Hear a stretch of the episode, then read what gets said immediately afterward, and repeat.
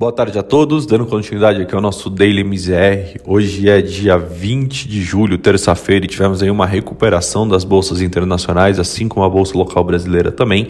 Lá fora, após as preocupações relacionadas à disseminação da variante Delta do Covid-19 e a desaceleração do crescimento das economias globais terem provocado uma onda de aversão ao risco ontem, os investidores aproveitaram a queda de hoje nos preços, é, desculpa, aproveitaram a queda de ontem nos preços das ações e voltaram às compras nessa terça-feira.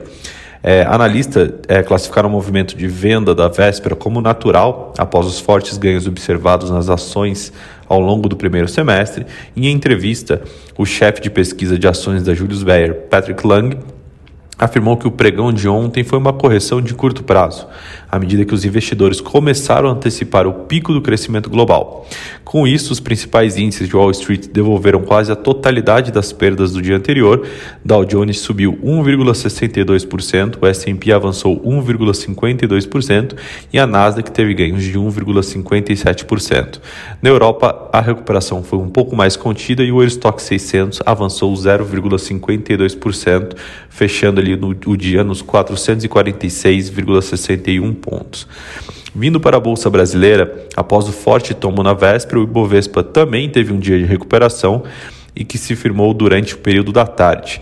É, retomou a marca dos 125 mil pontos, né, após alguns ajustes, o índice brasileiro encerrou com alta de 0,81%, cotado aos 125.401 pontos. Porém, ainda assim acumula uma perda de 0,44% neste início de semana. Esse movimento mais positivo pegou carona no respiro em Wall Street e se apoiou principalmente nas ações de grande peso do índice, como Vale, Petrobras e bancos. Ainda assim, é, os pontos de cautela, como a variante Delta do coronavírus e a preocupação com o ritmo de crescimento da economia global, seguem no radar aqui dos investidores locais.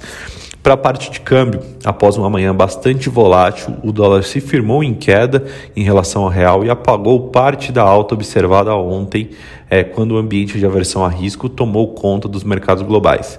No fim do dia, a moeda era negociada a R$ 5,23, em queda de 0,37% no mercado à vista.